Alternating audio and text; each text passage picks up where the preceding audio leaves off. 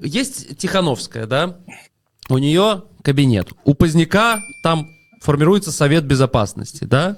А у вас координационный совет. Мы вас тут за глаза назвали бабариканцем. Ну, это же как бы отчасти правда. Можно же так говорить? Чтобы понятнее Это было. правда. Да. Ну. Вот. Э, Координационный совет. Зачем он? Э, То есть, э, если офис Тихановской, это как, как будто такой МИД, они там с Западом отношения налаживают, да? Зенон, как бы, Станиславович, как-то старается э, перехватить вот инициативу в Украине, какой-то такой сел, сел- как, ну, он как бы, как бы Совет Безопасности, как бы такой Министерство обороны такое э, демократическое, да? А Координационный совет это что такое в 2023 году? И зачем оно, это образование?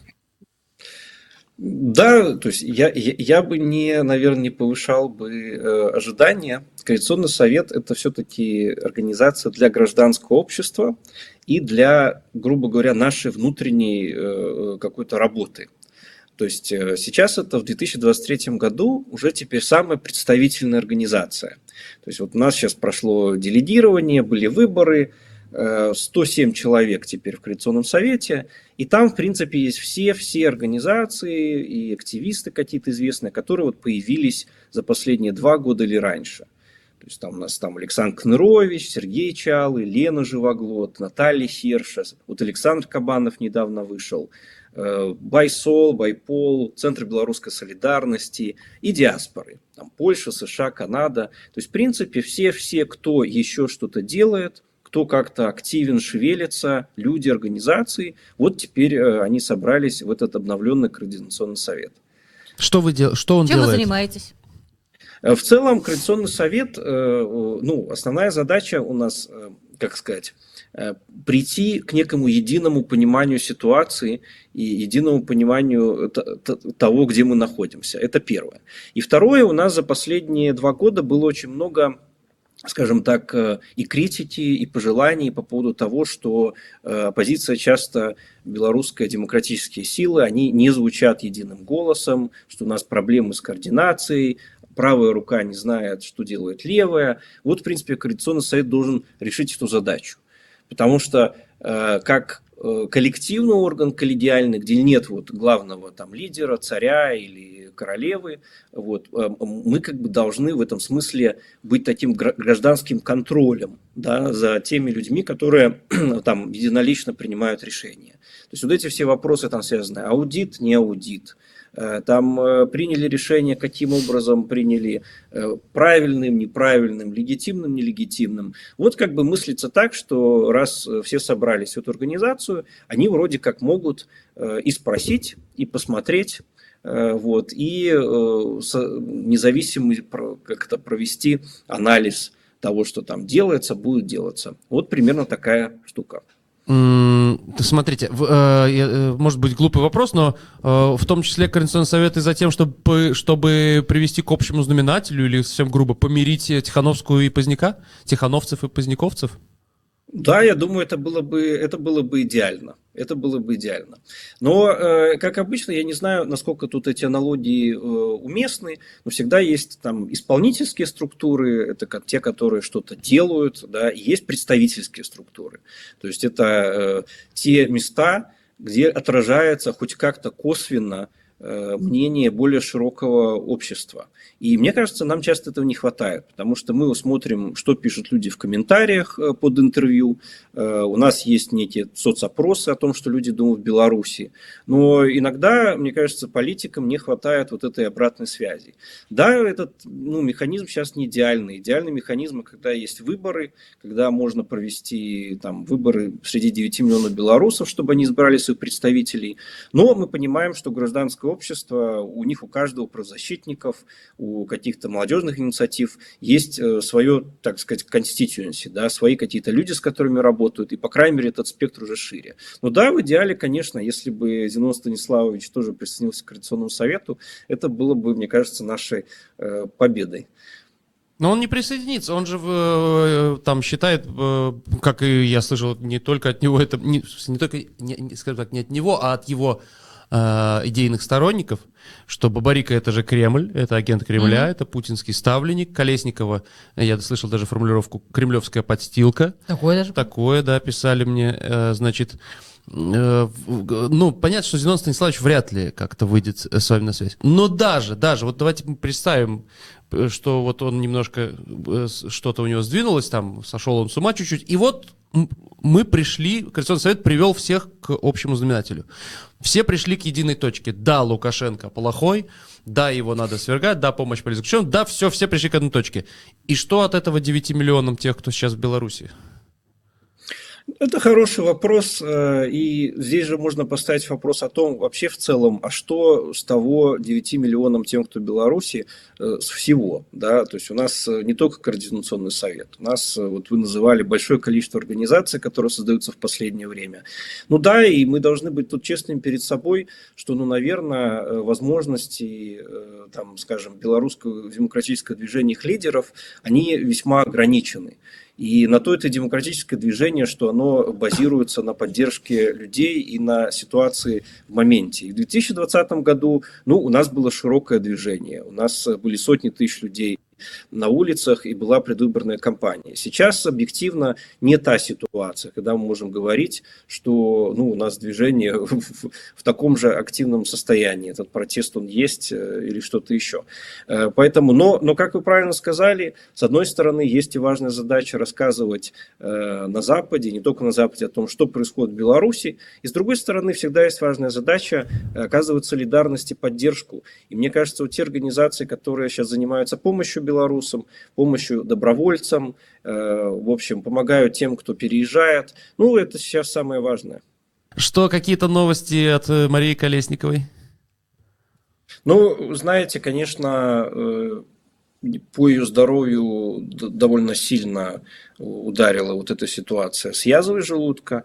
То есть она там больше месяца провела в медицинском стационаре в исправительной колонии и у нее были определенные проблемы с пищеварением, она сильно похудела, наверное, больше почти 10 килограммов э, потеряла.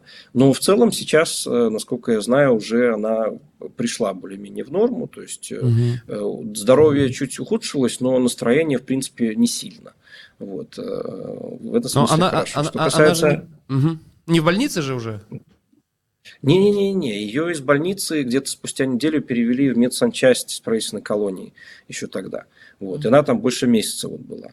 Что касается Виктора, то э, у него, в принципе, тоже более-менее неплохо в плане морального духа.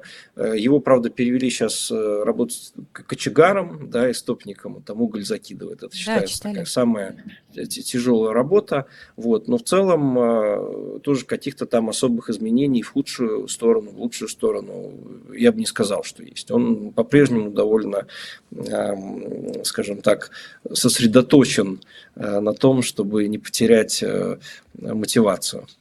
А Эдик? Э, Эдик, да, он же уже, если кто не знает, он год был в СИЗО КГБ, сейчас он в СИЗО на улице Володарского, СИЗО МВД.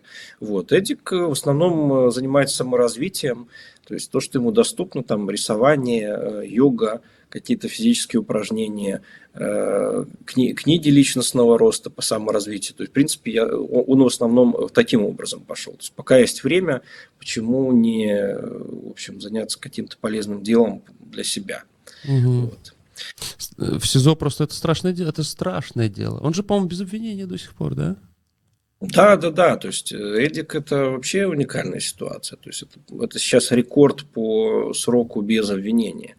Э, ну, ну, слушайте, ну, Эдик, ну, Эдик, понятно, что, э, что, что сделал Эдик, да, решил помочь отцу, и его, конечно, посадка, ну, она напрямую связана с Виктором Барик. И, ну, то есть я не знаю, какой там был план и в чем задача, но его, очевидно, держат э, как заложника. Да, да. Тут э, в Инстаграме очень интересно, на страничке Виктора Бабарика были такие опубликованные, э, помните жвачки Лавыс, и там mm вкладыши, э, рисуночки такие, значит, и вот на страничке Виктора Брыкова опубликованы «Любовь — это...» Ну, вчера же День Святого Валентина. А «Любовь — это когда э, сын вписывается за отца», что-то такое, да, то есть там такие прямо духоподъемные вещи, я очень рекомендую посмотреть. Э, конечно, белорусы посмотрят и быстренько э, закроют и почистят историю. Но все-таки посмотрите. Любопытно. Любопытно, да, эти вот У нас картиночки. опрос интересный идет. Опрос давай. Да, нужен ли гражданскому обществу Беларуси координационный совет, организованный бобриканцами? О, О, давайте смотреть. да, это голос белорусов. Так считает 14% проголосовавших. Зачем это все? Есть Тихановская. 13%. 13%. Э, Пусть будет, а там посмотрим. 59%. То есть, в общем, вас... Разрешили. Разрешили вас, И да. 14% за то, что ай, никакой пользы нету. Да. Ну нет, ну большинство абсолютное, пусть будет, а там посмотрим. Вот такой, такая, э, такая история. Хорошо. Э, как, по-вашему, э, сменится власть в Беларуси?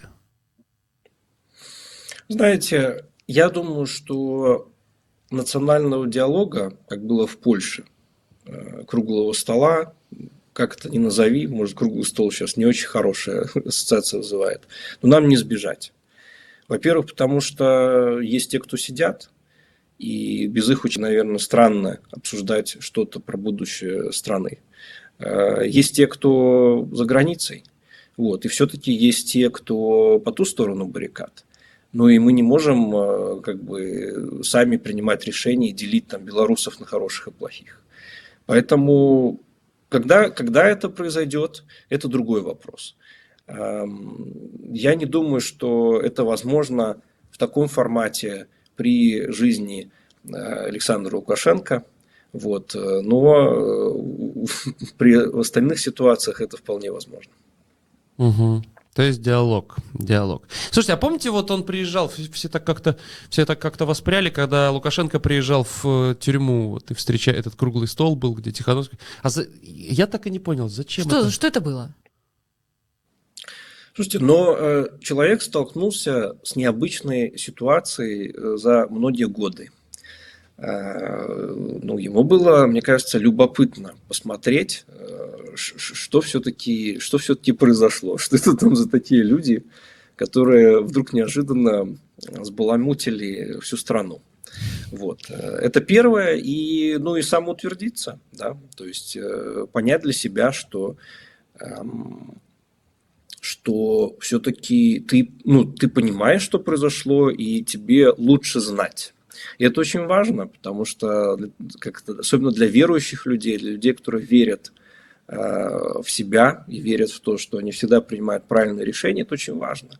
Когда такие люди перестают верить, то у них начинаются проблемы с принятием решений. Поэтому, мне кажется, э, восстановление э, веры в себя – это был важный мотив этой встречи. Мгм. Ну хорошо, хорошо. Спасибо вам, Иван, огромное за то, что э, рассказали о своей позиции. Тут нас еще спрашивают вот м, по, по поводу... по- Вот следующее заседание Координационного совета. Какая повестка? Ну, сейчас мы э, принимаем регламент. Дальше, я думаю, будет повестка обсуждения стратегии работы э, кабинета э, вот, и э, связанного с этим. Потому Мне что кажется, вам нас- самому смешно. Э, Нет, мне не смешно, мне Ну, просто, э, мне, мне, мне просто скорее, э, как это, я радуюсь, потому что я просто знаю, у нас очень разнообразные там люди, и у них очень разное отношение к происходящему. Я себе уже представляю Раз- всю- разговор. всю конфигурацию этих да, дебатов. Но что мы будем делать? То есть мы планируем делать все-таки прямые трансляции этих дебатов, О, это что интересно. действительно- Да, это действительно очень увлекательная вещь, и вообще посмотреть живую. То есть, знаете, ну и тут как вот э, с нашим э, 25-летним уже, э, по- 28-летним президентом. Ну, легко быть хорошим оратором, когда э, тебе никто не задает вопросов. Да? Ты вышел и в одиночку что-то там вещаешь у себя в Ютубе или так далее, так далее. Но немножко сложнее оказывается, когда э, люди могут спросить и ты ведешь живой диалог. И у нас тоже, конечно, посмотреть на м, тех людей, которых мы тоже видим с экранов телевизоров, немножко другой обстановке, я скажу, что это очень интересный опыт. Я как бы сам его имею, потому что уже два года в Координационном совете змагаюсь. Вот. Мгм. Но, э, э, но, но, но людям, которые этого опыта не имеют, я думаю, что будет очень полезно. Ну, тоже что-то проливает, скажем так, на, э, на свет. Это хорошая история.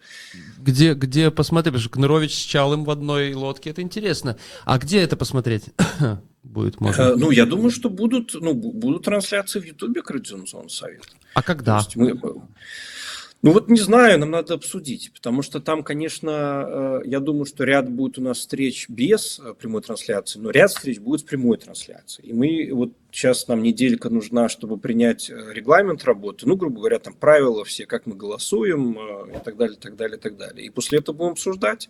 То есть я тоже не хочу тут прям обнадеживать. Ну, там в течение месяца, наверное, то, точно уже появится какая-то первая.